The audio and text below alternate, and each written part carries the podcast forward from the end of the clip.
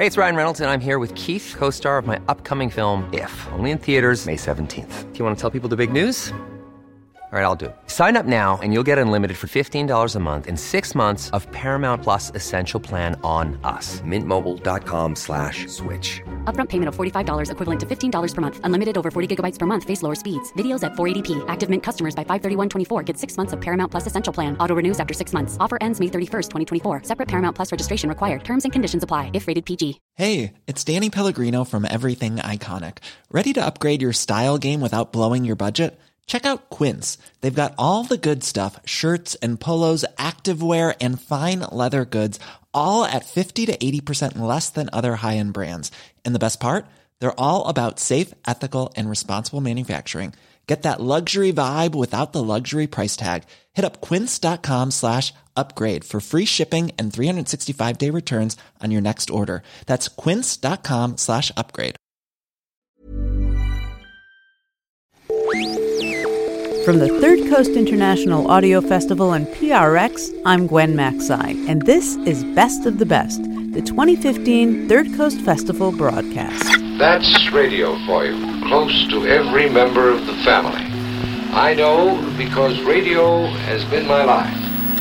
Today, we bring you the best audio documentaries of the year, winners of our Richard H. Driehaus Foundation competition. But before we share these unforgettable stories, just a little bit about who we are and what we do.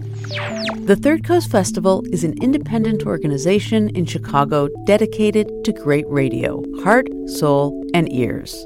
We gather the best stories from around the world all year long and share them in a variety of ways on the radio, via podcast, at live listening events, and honestly, every other way we can think of. We also host a worldwide competition to honor the very best audio documentaries of the year. This year, we received 352 entries from all over the world, including Italy, Bangladesh, and the UK. Then we asked the field's top producers and editors to gather for the impossible job of judging this work. Nine One top honors. On this special broadcast, we bring you the winning stories and behind the scene tales from their creators. So stay with us for this hour of Best of the Best. In the world of news production, it's all about speed and accuracy. There isn't often time for setting the scene and illustrating it with sound. But it doesn't have to be that way. The Third Coast Best News Feature Award was created to honor the news stories that go beyond the who, what, where, when, and how and create strong connections between subject and listener. Our next story does just that. It takes us into the dark, hidden world of human trafficking in Myanmar.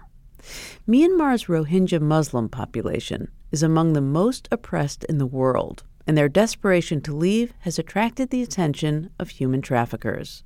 America Abroad reporter Axel Kronholm traveled to Myanmar and brings us the story of one family caught between the traffickers and their unpayable fees. Abdul, a scrawny Rohingya male in his 40s, leans forward, gazing into the screen of a dusty laptop where a Skype call is connecting.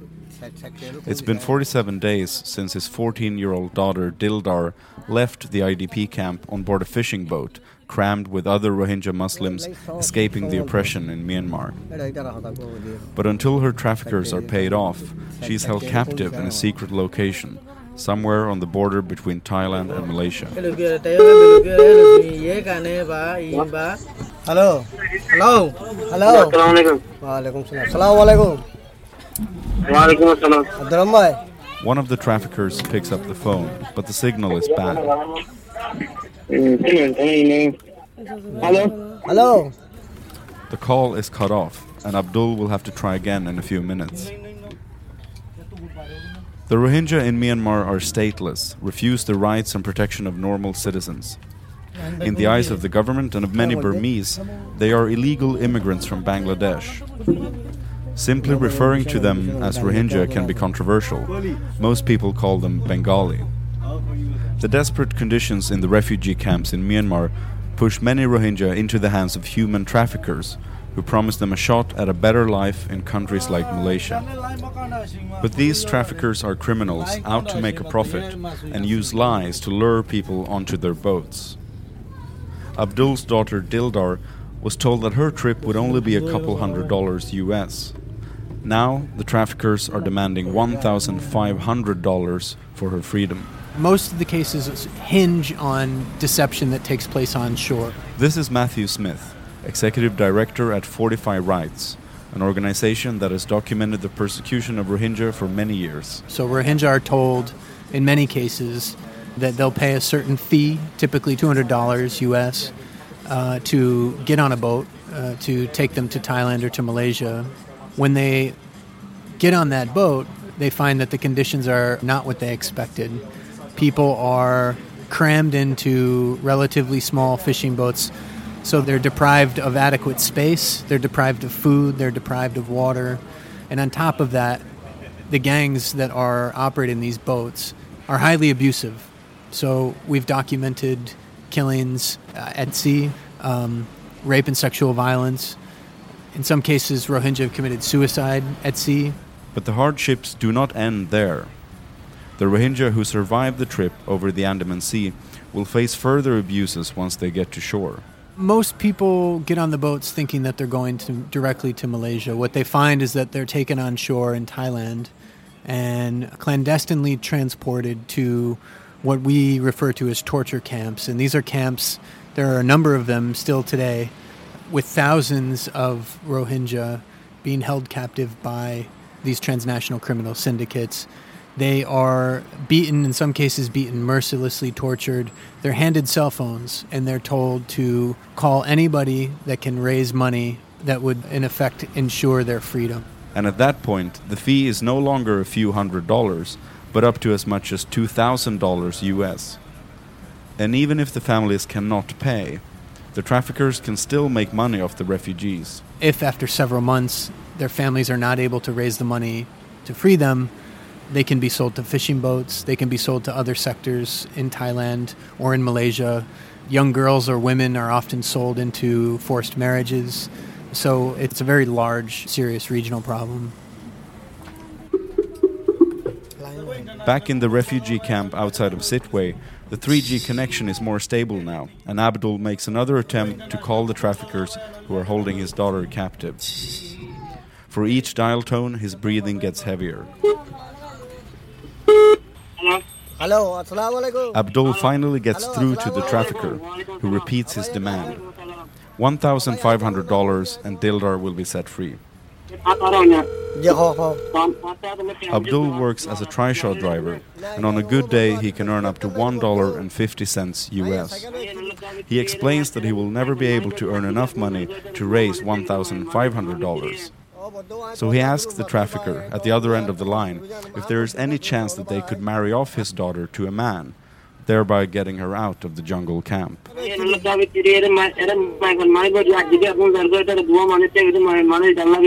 All the other girls here are leaving because their parents are paying, the trafficker says. It's only Dildar that nobody wants to pay for. And then it happens. Abba! Abba! the trafficker hands over the phone to Dildar, who at this point hasn't had any contact with her parents since she left 47 days ago.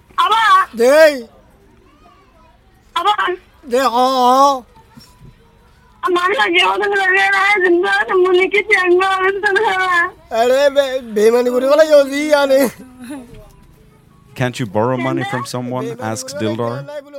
From who? I have no relatives that can lend me that kind of money. We are broke, Abdul answers.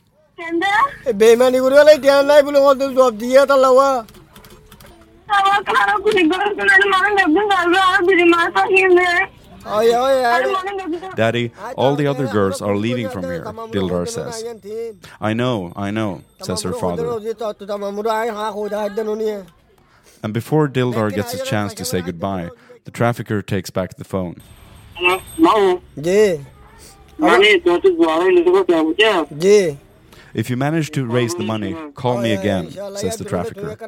I will try, God willing, says Abdul, and again begs the trafficker to try to come up with some kind of solution.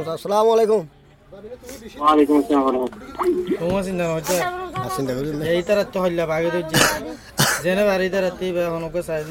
Kung masin na hoja. Masin na gulo. Yai tara to halla bage do ji. This trade in people has become a very lucrative business, as the number of Rohingya refugees from Myanmar has reached record highs over the last few years. Matthew Smith's organization estimates that around 250,000 Rohingya have left Myanmar on boats since 2012. In June, the US government will present its annual Trafficking in Persons report, a worldwide ranking of countries' efforts to combat human trafficking. And Matthew Smith expects that this year's report will downgrade Myanmar to the lowest possible ranking. Human traffickers find easy prey among Burma's Rohingya, won the 2015 Third Coast Best News Feature Award. The story was reported by Axel Kronholm with editor Mia Lobel and producer Rob Sachs for America Abroad. Yeah, we didn't have uh, much time, Houston, to uh, talk to you about our views out the window. I didn't know what I was looking at, but I sure did like it. This year, the 2015 Third Coast Silver Award went to a story about the sounds of walking in space which, as our judges pointed out, would not be first on a list of stories to tell in sound, since space has no sound. But, the judges added, Colin McNulty's gorgeous documentary shows the power of the medium, using the ear to unlock the full impact of the visual imagination and taking listeners to a place very few people will ever go. When Ed White did the first American spacewalk, it was recorded live. And if you listen to the audio of this spacewalk, he is very emotional, very happy. Okay, I'm out. Okay, he's out. He's. I feel like a million dollars. This is the greatest experience. I've, it's just tremendous. I feel very thankful to have the experience to be doing this. And then it's clear that it's time for him to come back in but he really didn't want to. And so it was really interesting to hear him kind of drag his feet a little bit, so to speak. The flight director says get back in. Okay. They want you to come back in now. Back in? Back in. Roger. We've been trying to talk to you for a while. Houston Mission Control, which was speaking to him, basically had to be kind of like a parent and said, you know, Edward, it's it's time to come back inside from your your experience. And I believe he even said it was one of the saddest points of his life to actually have to go back inside. While I was on board the spaceship, I thought it's such an unusual and rare place for people to be. Maybe I should just try and do some ambient sound recordings of, of what you hear. For an astronaut, they're, they are the sounds of the forest. You're, you're used to those. I was doing a checkout on the spacesuit, and during the checkout, we pressurize it, we depressurize it, we run it for a while, we we you know activate the bleed valve and various things. All of those have kind of a distinctive sound.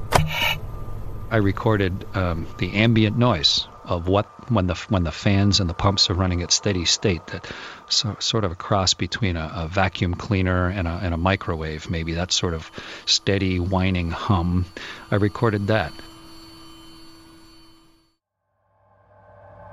You float headfirst into the airlock. Your uh, crewmate floats feet first into the airlock because there's just room in there for two people head to toe. Uh, the people of the space station close the hatch behind you, and then very gently and slowly you uh, pump all the air out of the airlock. You're floating weightless in there, and it gets quieter and quieter. At first, it's noisy because there's lots of air around you to conduct sound, but as the pressure drops, uh, the air gets thinner and thinner until there's no air at all and it's dead silent, except for really um, the what you hear on the radio, the uh, the fans inside your suit, and and the company of your own breathing. and it's kind of a reassuring sound to have.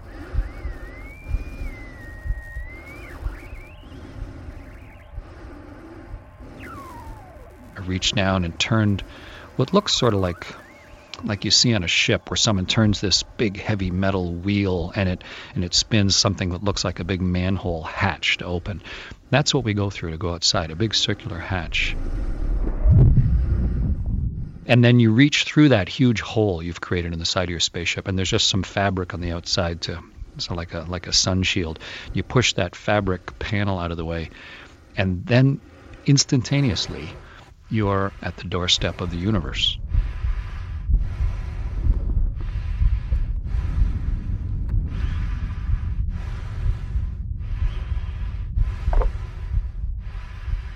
And finally, you are outside uh, do a sort of a delicate little flip around to get pointed the right way, and somewhere along the way you catch a full face view of the Earth.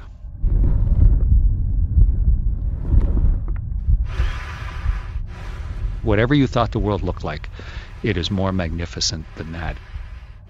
And it's textured and nuanced. It looks nothing like a shiny, smooth globe or or a map where all the countries are different colors and north is always up. It is this great living, um, miraculous thing. And it stops your thought. That was an excerpt from the 2015 Third Coast Silver Award winner, Sounds Up There, produced by Colin McNulty for Whistledown Productions and BBC Radio 4.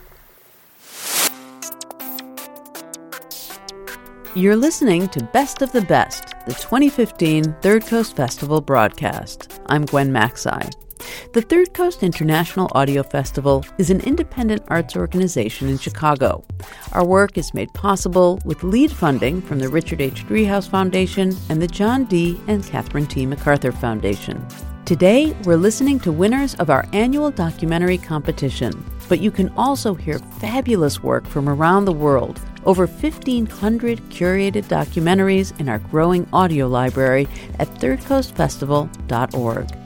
Coming up, a young African American man is shot by a white police officer and lives to tell his side of the story. Stay with us.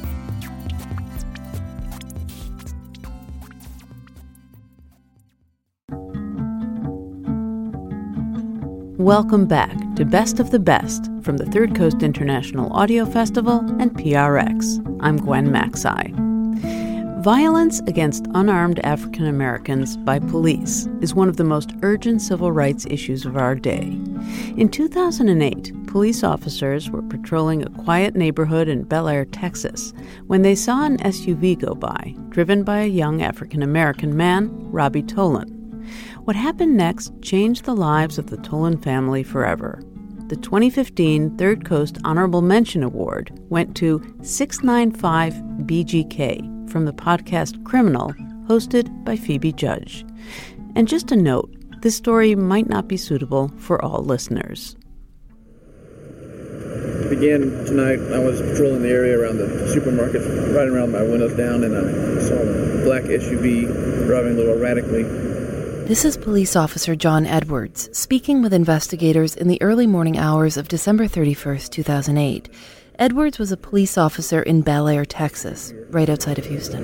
I stopped at the end of the street and watched the vehicle for a minute as it parked in front of a residence. Two males got out and they observed me looking at them, looking back at my vehicle. As I passed the vehicle, I ran the plate and it returned as a stolen vehicle. Stolen vehicle? Confirm tag. Six, nine. We're listening to what Officer Edwards heard, indicating that the SUV was stolen. Warning, potential hit. The two young men, both African American, were now out of the car and walking up the driveway towards the house. Edwards called for backup and got out of his car. As, as soon as I exited the vehicle, that, that said, Stop, police, let me see your hands. And both of them began saying, It's the police, what, why are you with us? Why are you messing with us? And it's just a lot of profanities, a lot of. Basically, they, they didn't think I should be here in the first place. And I, I told them I got a stolen hit. I said that the vehicle turns to be stolen. They're driving a stolen vehicle. Did you have your gun out at this point? Yes, sir. Then, as soon as I exited the vehicle, I had my gun out. Officer Edwards ordered both men to get down on the ground. That's when the front door opened, and Marion and Bobby Tolan saw their son face down on the front porch. A second officer arrived on the scene, Sergeant Jeffrey Cotton, and he tried to move Marion Tolan towards the garage. Here's Sergeant Cotton speaking to investigators. As I'm trying to move her, she's resisting, she's not really cooperating. I take both hands and start to move her toward the garage. She turns around, says something to the effect, and I don't remember exactly what her words were, but something to the effect of, get your hands off me. It may have been some profanity as well.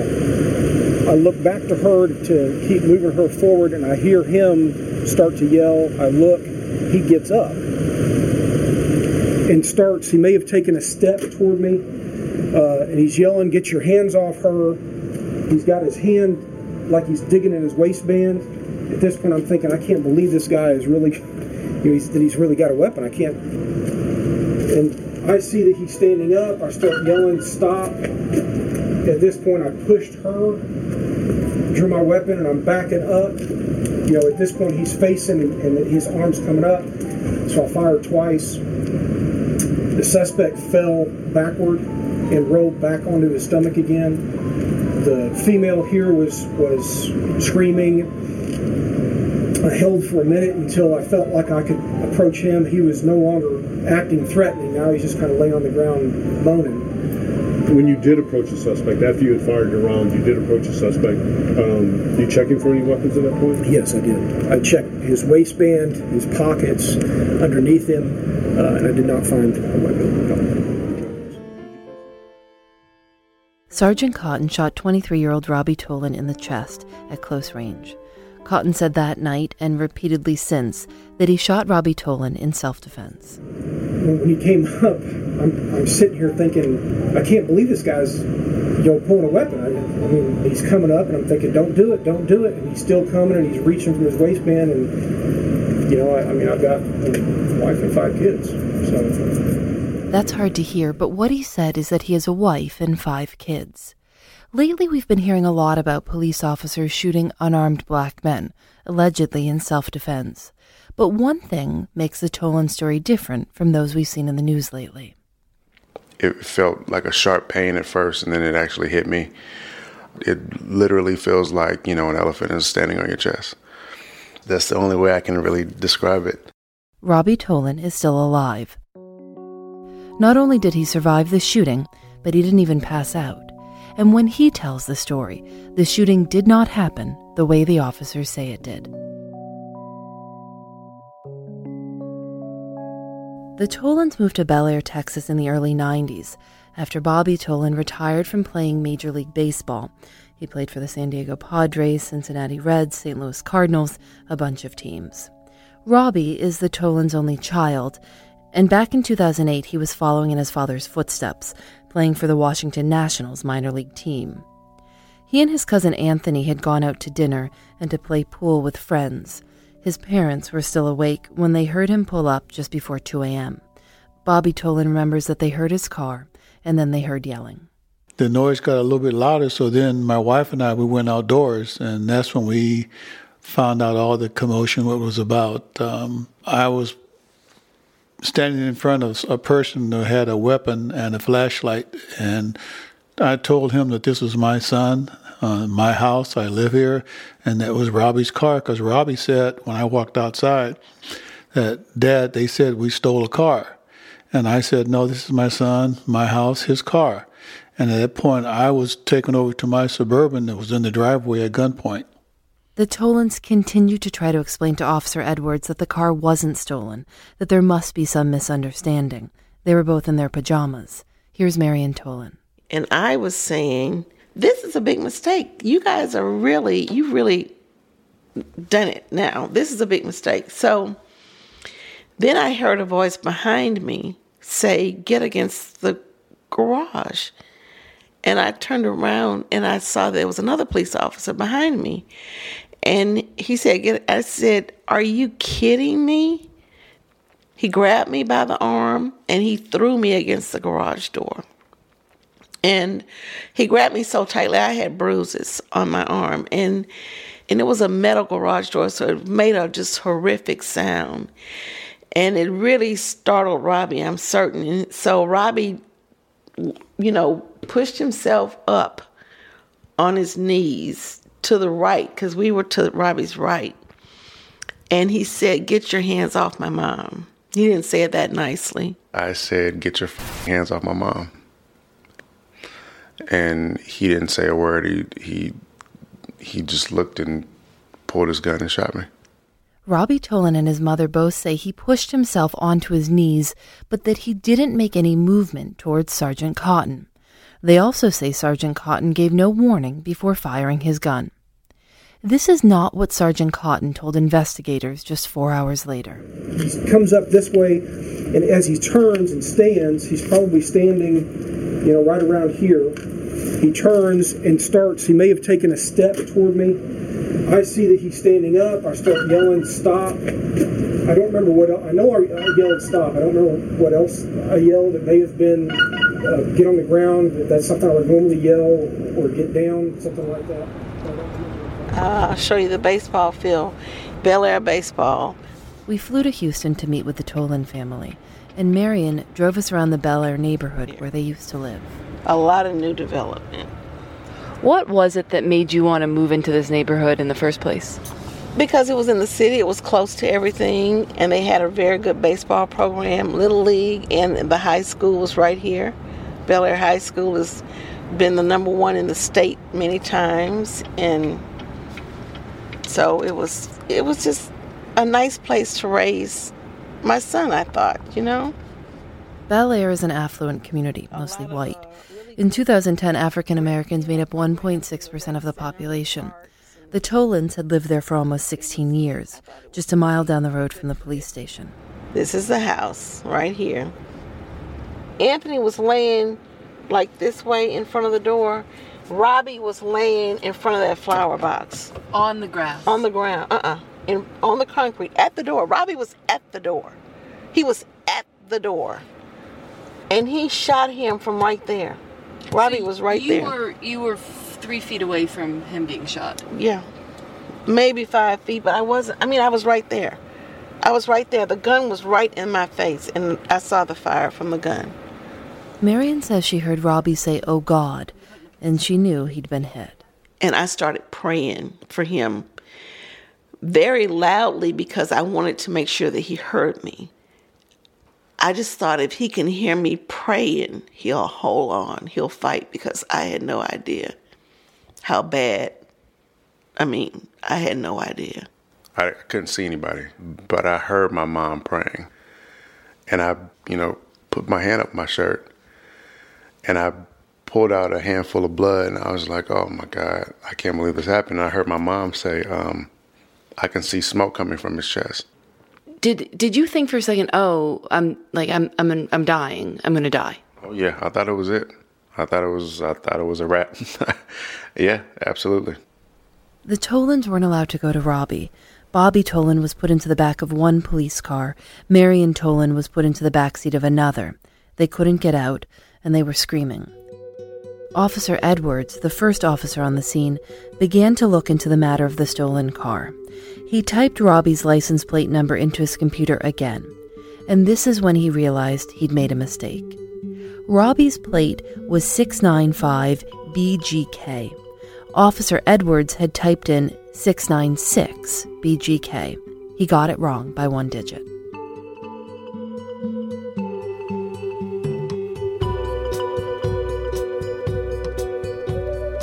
That was an excerpt of 695 BGK, this year's Third Coast Honorable Mention Award winner. Six years after the Tolan family filed a lawsuit against police officers Jeffrey Cotton, John Edwards, and the City of Bellaire Police Department, and just as jury selection was about to begin, the suit was settled. Tolan and his family were awarded $110,000. 695 BGK first aired on the podcast Criminal from Radiotopia.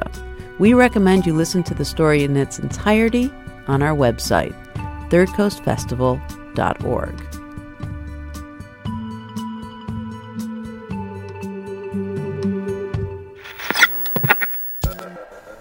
You're listening to Best of the Best, the 2015 Third Coast Festival broadcast. I'm Gwen. Ever catch yourself eating the same flavorless dinner three days in a row? Dreaming of something better? Well, HelloFresh is your guilt free dream come true, baby. It's me, Keke Palmer. Let's wake up those taste buds with hot, juicy pecan crusted chicken or garlic butter shrimp scampi. Mm. Hello Fresh. Stop dreaming of all the delicious possibilities and dig in at HelloFresh.com. Let's get this dinner party started. Hey, it's Ryan Reynolds, and I'm here with Keith, co star of my upcoming film, If, only in theaters, May 17th. Do you want to tell people the big news? All right, I'll do it. Sign up now and you'll get unlimited for $15 a month in six months of Paramount Plus Essential Plan on us. Mintmobile.com slash switch. Upfront payment of $45 equivalent to $15 per month. Unlimited over 40 gigabytes per month. Face lower speeds. Videos at 480p. Active Mint customers by 531.24 get six months of Paramount Plus Essential Plan. Auto renews after six months. Offer ends May 31st, 2024. Separate Paramount Plus registration required. Terms and conditions apply if rated PG. Maxi. The Third Coast International Audio Festival is an independent arts organization in Chicago. Coming up after the break, the 2015 Third Coast Gold Award winner. Stay tuned.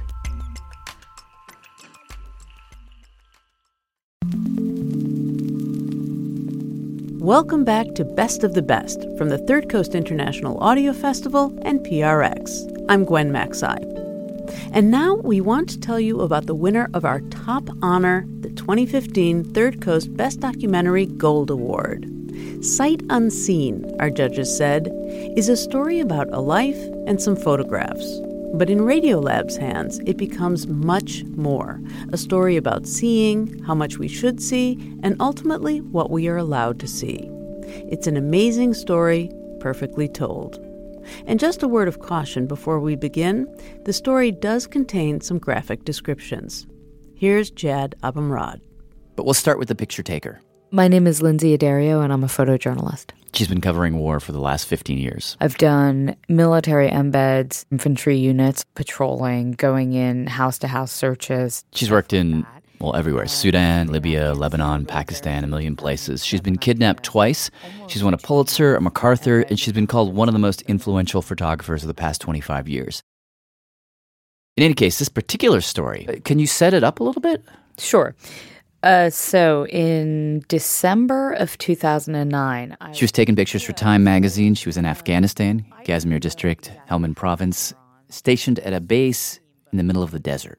I was embedded with the medevac team, and their role is to go in and pick up injured troops out of uh, the theater of war. This is a small team of basically helicopter pilots, medics, doctors. Basically, whenever there's an injured soldier, these teams are called, whichever team is closest to the injured. We're talking like helicopter dropping into. Oh, yeah. I mean, this is fast. This is- So Lynsey had been embedded with this team for a couple of days, and not much was happening. So you're just sitting around reading magazines and then rereading the same magazines. And one night, really late, I think I was lying in bed and I was totally like, if I wasn't asleep, I was on the verge of sleep. When they, someone ran, was like, there's an alpha. Alpha is like. Alpha means the most gravely wounded. Like you have seconds to get there. I mean, it's, it's life or death. So she grabs two cameras, her helmet, body armor, runs out to the Blackhawk. I strap myself in and we take off. And I think it was about a two minute flight, which is so fast. And I remember I was shooting the fields as we flew in because I was trying to focus and see what I can see. Luckily, they had lent me a set of night vision goggles, which was really nice of the military because you can't see anything without them in the middle of the night because they are using night vision, so they don't ever turn on the lights. So if you were to look through the camera directly, you would see Nothing. just blackness. Nothing. So, what you do for a photographer is you put the night vision goggles in front of the camera lens. So it looks green. It's fluorescent green. Does that mean that the picture you get is green? Yes. Huh. So they fly for two minutes through the pitch black, land the helicopter. She has no idea where. And everything is happening extremely fast. I'm trying to focus as I'm looking out the helicopter door, and suddenly in my viewfinder, I see a man sort of wrapped. I think he was wrapped in a blanket, and he's uh, he gets put right in front of me on the floor of the of the Black Hawk. The first thing I thought is, I think he's already dead. He seemed completely unresponsive and he seemed so young. I just remember looking at his face and thinking, God, what are we doing here?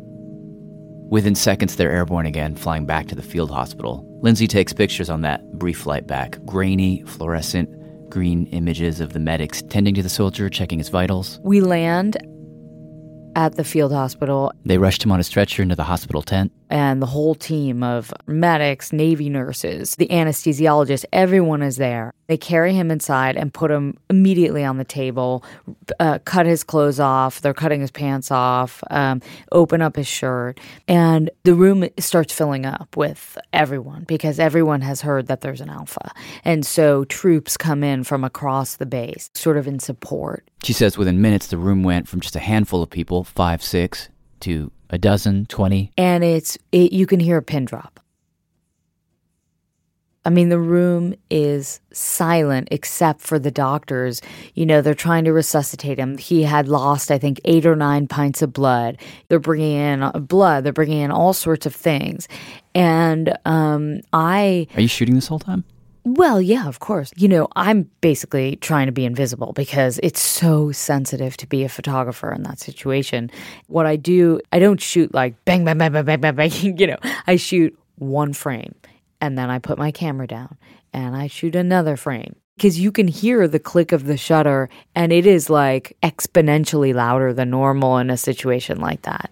What did you get? Did anyone look give you a look of like So- back off or well, anything like that? at one point, I was shooting for probably, I don't know, five or six minutes maybe. And an officer walked over to me and he said, Hey, stop photographing. And Really? yeah. And I put the camera down and I looked at him and I said, I have permission. She had worked all that out beforehand as part of the conditions of her embed. We had had all these conversations. You know, what happens in the case of this? What is my access? What can I do? But at this point, she says uh, the room was full of people from across the base who didn't know any of that, didn't know who she was, that she had permission, and so she was sort of at this fork in the road. There were those, like that officer, who clearly felt Put the camera down. stop. Obviously, this is not the time to argue or to be disrespectful, so I didn't say anything else. I put the camera down. But she says the moment she did that, Several other troops said no.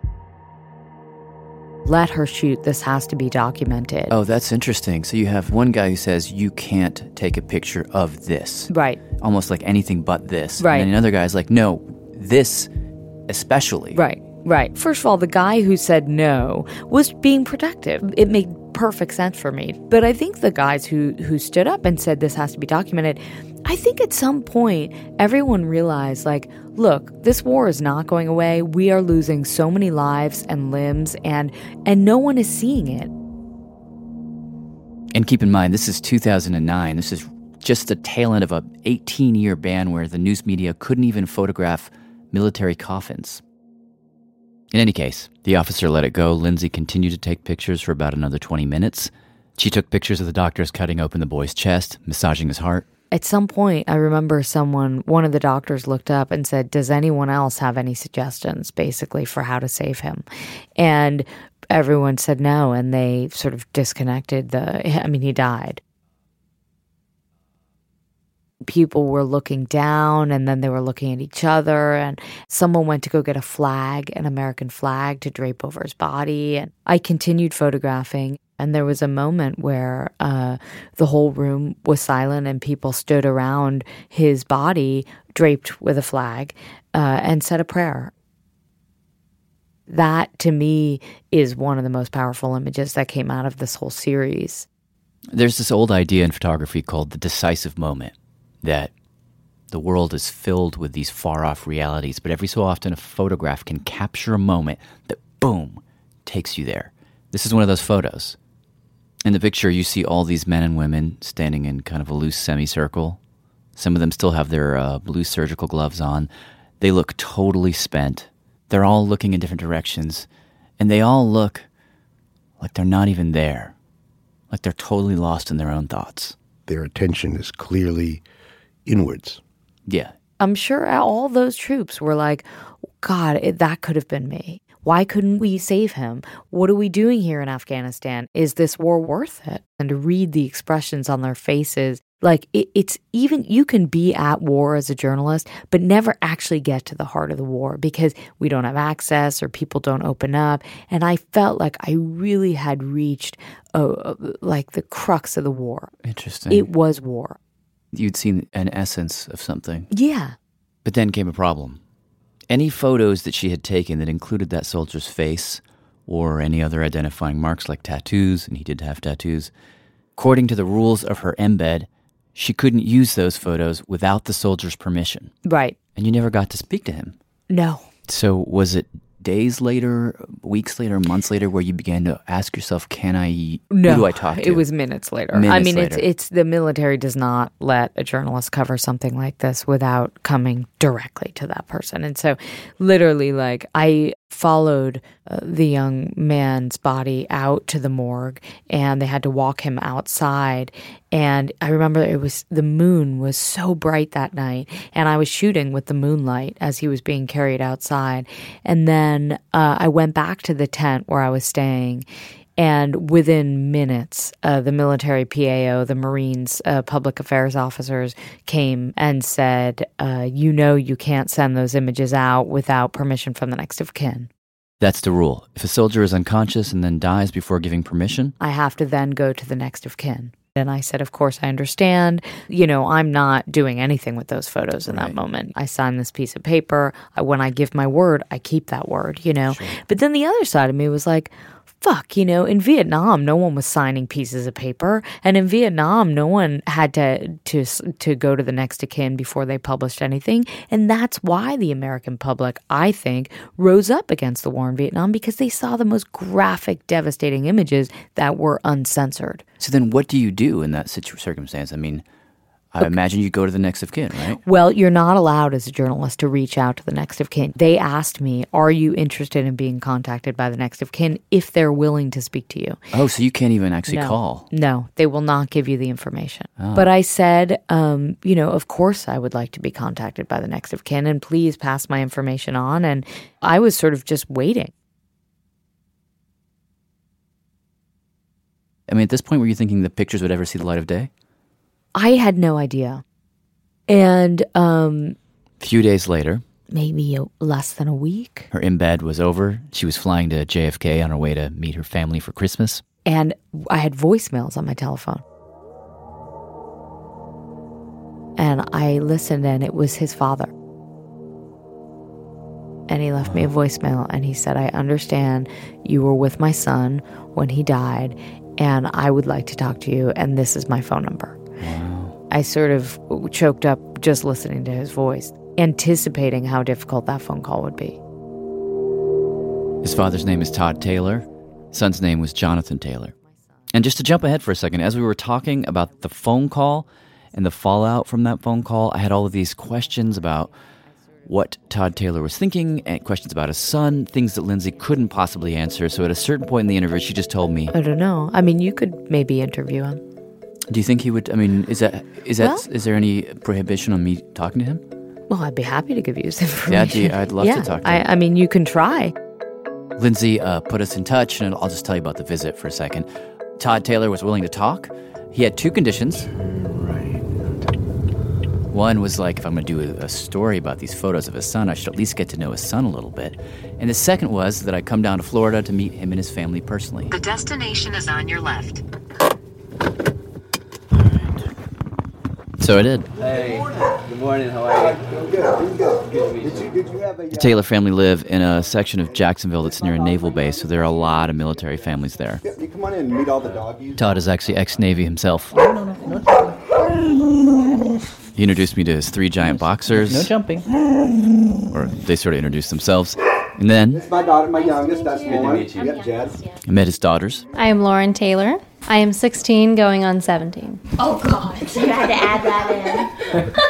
My name's Mackenzie Taylor. I'm Jonathan's other sister, and I'm 20 years old. That little voice you heard in the background is Easton. He's about two. That's one of the babies she watches. Hey, handsome. Mackenzie works as a nanny. My name's Paige Larson. I'm Jonathan's stepsister, and I'm 21. My name's Sue Taylor, and I'm um, Jonathan's stepmom. And then, of course, I'm Todd Taylor. I'm Jonathan's dad. Um, we're here in my house in Jacksonville, Florida, and today is Jonathan's birthday. It's April 8th. 2015. So he would have been how old today? 28 years old today. 28. When I got there, they pulled out photo albums of Jonathan, and we all sat at the kitchen table and looked at pictures. Right there. Pictures of him as a baby. Of course, that was very young. Toddler. This was on the Disney cruise. I took him on. Adolescent. Kennedy Space Center. Teenager. You see him running track. He liked cross country. Going to prom. That was Jonathan's girlfriend. The thing you notice immediately in all the pictures. Yeah, big blue eyes. Mm-hmm. He's got these eyes that are not just blue, they're really blue. Like if you boosted the brightness in Photoshop or something. Yeah, that's I forgot. I think we're on vacation here, but The other thing you notice his facial expressions are really funny in some of these. He was a big class clown. A lot of goofy faces. Very goofy. Oh, big goofball. Goofball. Yeah, definitely knew how to make anybody laugh. Full of energy, always into stuff. He kept the boys away too. Definitely, most definitely made sure if I had boyfriends, he'd call them just to see what grades they had. Really? He would check on their grades? Yeah, kind of give them a little interview. I do remember he was very protective. If I had a crush, he'd be like, "Oh no, you're not gonna have a crush. No, no boys." There was one time before he left for Afghanistan, I got really sick with a fever. And I remember him holding my hand just so he could make sure that I was okay and, and took care of me.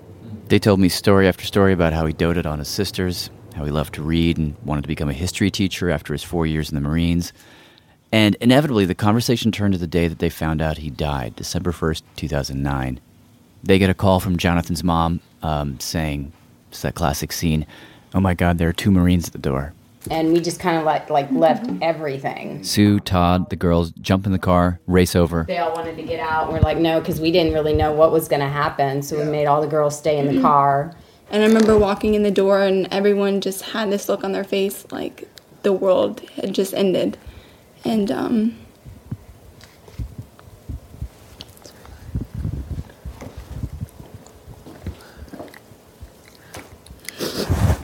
I remember asking what had happened.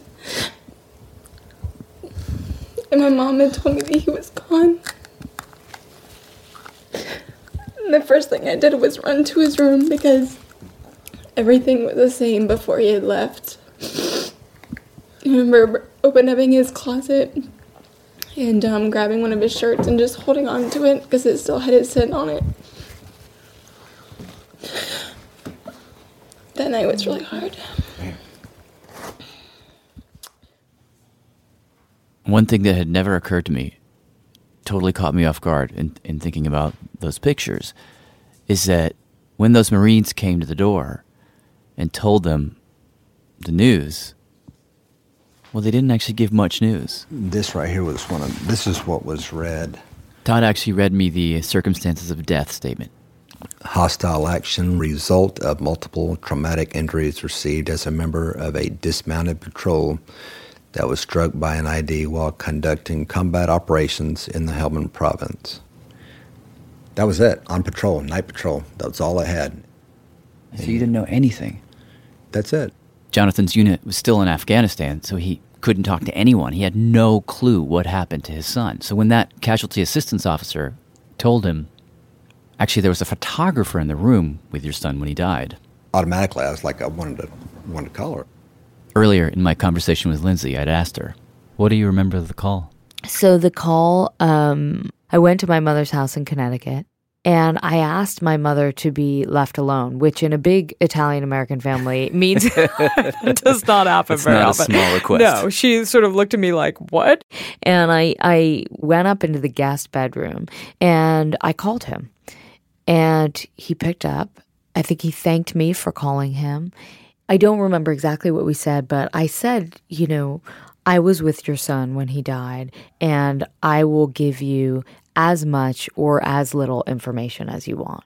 And he said, I want to know everything. Because I wasn't there. I was here.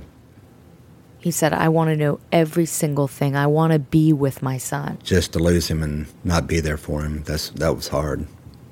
Really hard. And I felt sort of very awkward because I felt like, you know, why was I privy to this moment? Um, and he, as the father, could not be privy. The most important question to me was, did he suffer? Do you think did he suffer? I said, no. She told me, Miss Taylor, I don't I don't think he suffered. I think he was in shock. I told him everything how much blood his son lost, uh, how long did they try to save him. And at some point, I said, Look, I have these pictures. I have all of these pictures. I shot everything. And I need your permission to publish the ones that show his face. Oh yeah, she asked me for permission, and uh, He was quiet. I said, um, I told her yes. But But he said, I, I, can I see them? and I wanted to see them first. Before I give permission, I want to see every photo. And I said, You know, I'm not sure you want to see these photos because they're graphic. But he wanted to see the out, he wanted to see every photo. All of them. Yeah. Of course, I, we were on the phone. I couldn't show him pictures. And legally, I needed permission from Time Magazine to show him anything because, you know, as a journalist, you can't show anything to anyone until it's published. You don't show people pictures of journalism before you publish them.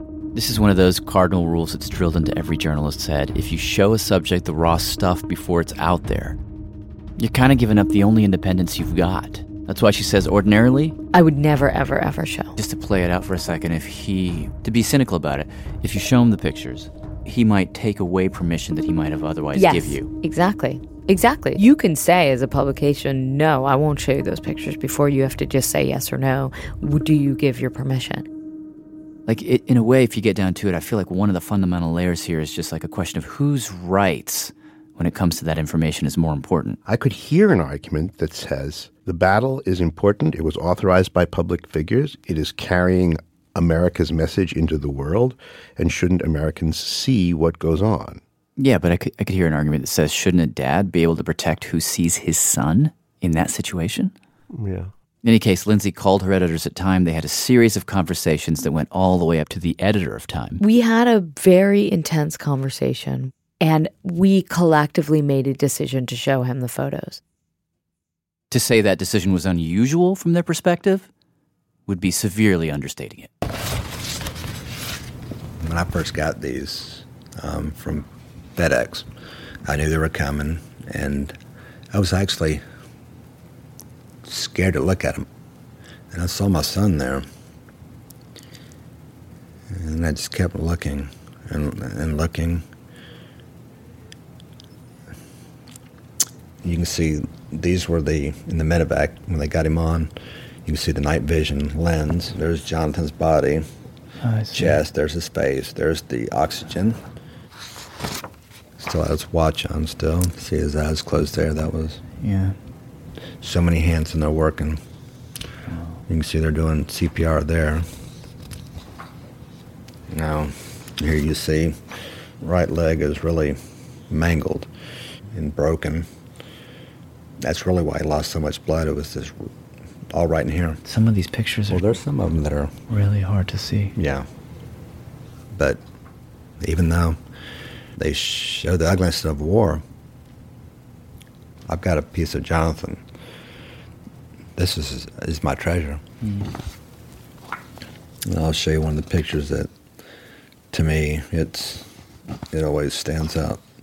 He brought up the picture of the prayer. All those people standing in a semicircle with faraway eyes. Right here. You just see a little different in their faces here. I mean, it meant something. He was somebody. He wasn't just a number. Todd said he wanted people to see this picture and the others. To convey what's happening over there. This is going on every day. And he says for him, it's not a political thing. You can feel however you want to feel about the wars we're in. For him, it's about people seeing what is actually happening. I mean, I wanted to let people see the sacrifices that these boys do. It took Todd and his family over a month to decide what to do about those pictures, whether to grant Time permission to run the photos or not.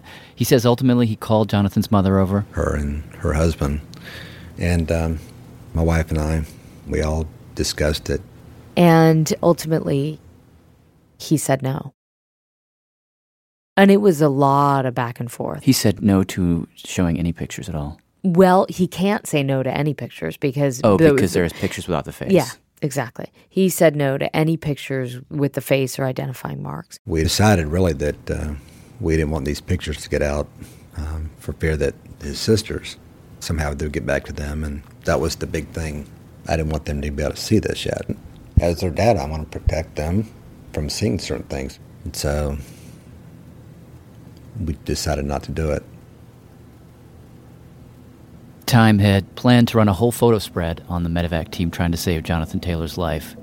But since they now couldn't use most of those photos, They had to make the photo spread more general. What had been the basically the death of a soldier ultimately became a photo essay on the medevac team, and those pictures were maybe two pictures or three pictures in that spread, but they were not the focus. The prayer photo is in the new spread because in that photo, uh, you can't see his body because it's covered with a flag. There are no identifying marks. But somehow, in that context, it's it's not got the same impact. Weirdly, Because you're seeing the after without the before? It, exactly. And and you know, um, let's see here. Todd showed me the original photo spread because they had sent that to him. You know, again, super unusual. So this is the um, this is the feature they wanted to do. Yeah. You see the pictures are so much more clear. This is kind of the layout it's going to be. They call it 29 minutes, graphing it out. Minute by minute. This whole process. So there you see all the before pictures that lead up to the prayer. And what it seemed to me is like if you don't see all that stuff, the the the wounds and the blood and the tenderness as they tried to comfort him and then the emptiness they feel when they couldn't save him. Like if you don't see all that, you're not really standing with them in that prayer at the end. You're still seeing them across the space. Yeah, that's interesting. In the original spread, you are there in that room. And they did a they did a great job, you know. It's really powerful. And I couldn't help but think that like maybe this would have created that conversation that Lynsey talked about just a tiny bit. And like how weird that I'm one of the only people to see it. And to know that like I the only reason I can describe it to you is because I'm on the radio. You know, I will always feel like journalistically we we sacrifice you know we did not tell the story as powerfully as we could have but we had integrity and i feel like we treated everyone with respect and we kept our word Lynsey and Todd now stay in touch over email once or twice a year. And in terms of keeping your word, Todd has made a deal with his daughters that they can see the pictures when they turn 21. But interestingly, um, the three of them don't agree as to whether they want to. Uh, Paige and Mackenzie, who are about to turn 21, say they don't want to see the pictures. I just couldn't handle it. Yeah. Do you feel, feel the same? Yeah, I think for me, I just don't want to see him in pain, you know? That's Mackenzie. Yeah, my thing is I just don't want to see it because I'd rather just remember him in one piece how he was. I'm just too sensitive. That's Paige. Now, Lauren, the youngest, For me, she says she needs to see those pictures. because I want to know what he went through, and I like constantly knowing things, and I don't like things being kept from me. And I just want to, I guess I just want a visual of. Sounds like a... She says she knows he's gone, but she still somehow needs proof. Mm-hmm. Not that it happened, she knows it happened. But so it feels real. Sight Unseen was produced and edited by Jad Abumrad with Soren Wheeler and Jameson York for WNYC's Radiolab and won this year's top honor, the 2015 Third Coast Gold Award. This story premiered on Radiolab's podcast, and this is its broadcast debut. We spoke with Jad, and he told us that this story made a permanent impression on him. He said it all began when he sat down with Todd Taylor. The part that really got me is that we sat on the couch, and I was I had been really nervous because I, I wanted to ask him to sh- show me the pictures. Um, but as a dad, like if I had pictures of my sons in that situation, I don't think I could ever show that to anyone, much less look at it. But this, but he took out these pictures and he showed them to me, and um, and he, he was like, "These are my treasure." And the way that he was looking at those pictures of his son dying, I don't know. Just like I, I can't even actually think about it right now without getting um, kind of emotional because it's just kind of crazy. It's like as a dad, like I can't even go there. I can't even like think about that. You know, it, it sounds like this story was difficult both personally and professionally. How so? It was like this tension that I couldn't resolve as a as a storyteller and as a reporter. And in, in a way, that was the story. It was like, how do you balance what a dad needs versus what a country needs? And it was just really, it was really hard. And it just, it, I found it really hard to be there and um, really important and moving to be there. like it's exactly the kind of story that I want to tell where it's like I don't know how to feel. Um, it forces me to have to confront something that I'd probably rather not confront. Um, and it changes you, it like changes your life in some deep, fundamental way. Jad Abumrad, producer and host of Radiolab and winner of the 2015 Third Coast Richard H. Driehaus Foundation Gold Award for his story Sight Unseen.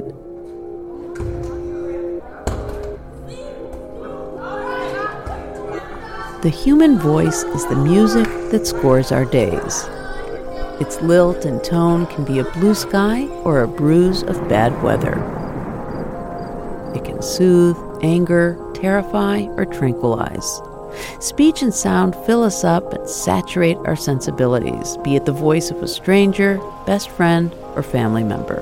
And that chorus of sounds constantly keeps us company. We're grateful for the opportunity to bring you a rich and beautiful cacophony to carry with you on your way. Thanks for listening.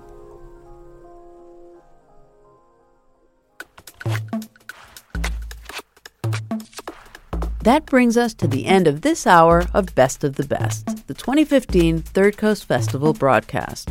The program was produced by Dennis Funk with assistance from Elissa Dudley and distributed by PRX, the Public Radio Exchange.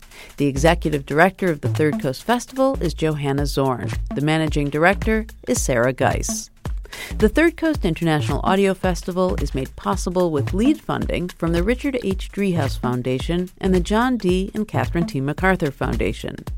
Additional support is provided by the Agudino Foundation, the Menaki Foundation, the National Endowment for the Arts, the Logan Foundation, and Bloomberg Philanthropies. The Third Coast International Audio Festival is supported in part by a grant from the Illinois Arts Council Agency. Special thanks to our many individual contributors from Chicago and around the world. The Third Coast Festival, now an independent arts organization, was originally founded at WBEZ, Chicago.